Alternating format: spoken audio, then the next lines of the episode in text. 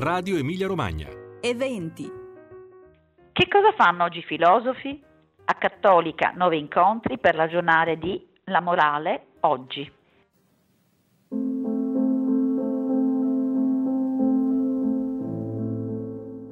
Cari ascoltatrici e cari ascoltatori, con Luciano Canfora si apre il 10 novembre la nuova stagione, il nuovo appuntamento con la rassegna eh, creata e curata da Marcello Di Bella.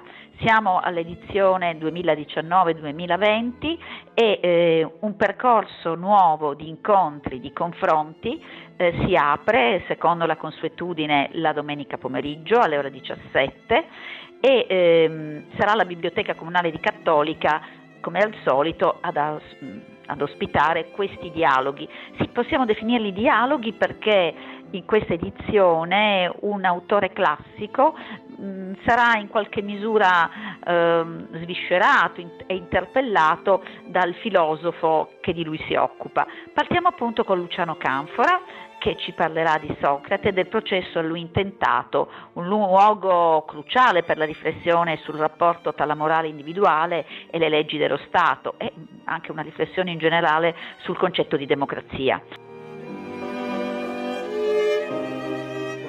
Come dicevo, tanti appuntamenti, eh, si concluderà il 16 febbraio eh, ragionando su Agostino di Pona col professor Gaetano Lettieri, ma altri saranno i protagonisti eh, di questi incontri, ci sarà Aristippo, Aristotele, eh, Tommaso d'Aquino, Claude Lévi-Strauss, Nietzsche, eh, Marx e questi incontri vedranno di volta in volta protagonisti professori del calibro eh, di Matteo Nucci, di Simona Tribelli, Roberto Federiga, Marino Niola, eh, Paolo Ercolani, ehm, Francesco Brencio eh, e come avevo già ricordato anche il professor Gaetano Lettieri.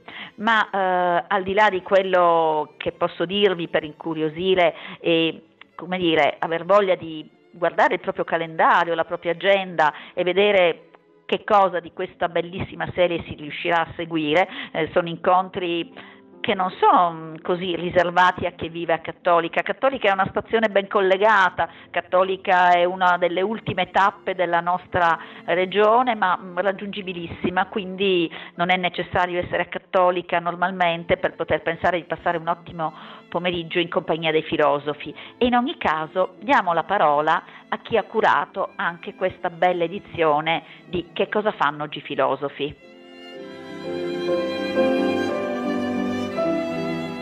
Dottor Di Bella, la morale oggi mettendo in dialogo non solo i nostri filosofi in un percorso che come sempre è particolarmente interessante anche perché ci propone voci nuove, ma tenendo conto delle fonti classiche, dei filosofi antichi, dei filosofi da cui si parte ogni volta per impostare un nuovo incontro. Ce ne parli. Ma eh da cui si parla, a cui bisogna ritornare forse, ecco. E eh, la filosofia, eh, la filosofia, la storia della filosofia, leggere gli antichi, significa leggere sempre al presente. Ecco, quindi ecco perché eh, affrontare un tema così vasto, enorme, proprio eh, brevicini sull'essere si potrebbe dire, co- come la morale oggi, però eh, frazionandolo in tanti eh, diciamo, sfaccettature, quali sono quelle eh, eh, che offrono gli autori classici, quindi come fonti di ispirazione e di visione, può essere un modo anche per orientare per il, il, pubblico, i giovani, meno giovani, chi sia, nel valutare le cose che succedono, che avvengono, perché la filosofia si riguarda l'esperienza nella sua totalità. È un progetto anche educativo dunque, beh, col sì. piacere di no, ascoltare. No, sì, sì, sì, secondo me, eh, beh, questo è, è, è, quello di appunto far conoscere, vogliamo chiamarlo per, per, programma educativo, sì, comunque la conoscenza, eh, ma no, la conoscenza non è soltanto di tipo li, libresco, e qui ecco perché associare, non so, per dire, Aristippo no, che nessuno conosce. Eh, sicuramente bisogna raccontare. Ha un, un, cultore come Matteo Nucci di cose classiche, anche lui poco noto, però è anche un attore. Ecco, Molto mi sembra un, una cosa interessante anche perché deriva da un suggerimento di Mario Perniola, compianto mm. filosofo Grande dell'arte, filosofo dell'estetica, che citava come fondatore del rapporto, diciamo, eh, tra morale e, e, e, filosofia Aristippo, perché Aristippo rinviava all'aspetto non razionalistico, non intellettuale della morale, ma all'affetto così eh, sentimentale, morale, erotico, eh, come vogliamo Anche. dire. Quindi cioè, questo tema del rapporto tra corpo e mente c'è in, in, in tutti i filosofi,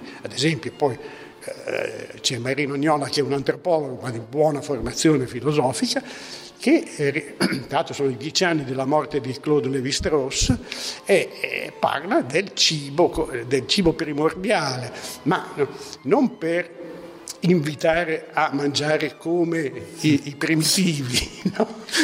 o come i, cru, i crudisti oggi si dice, ma per capire il significato molteplice del cibo, lui che è, appunto, si ricollega a questa mm, diciamo, cultura strutturalista che in realtà significa ciò che rimane più fermo nell'evolversi delle generazioni. Molte cose cambiano, alcune cambiano molto meno. Ecco, e questo è un po' il senso dell'antropologia strutturalista. Ecco, questo per dire alcune cose del rapporto tra l'essere oggi, il contemporaneo e diciamo, gli antichi.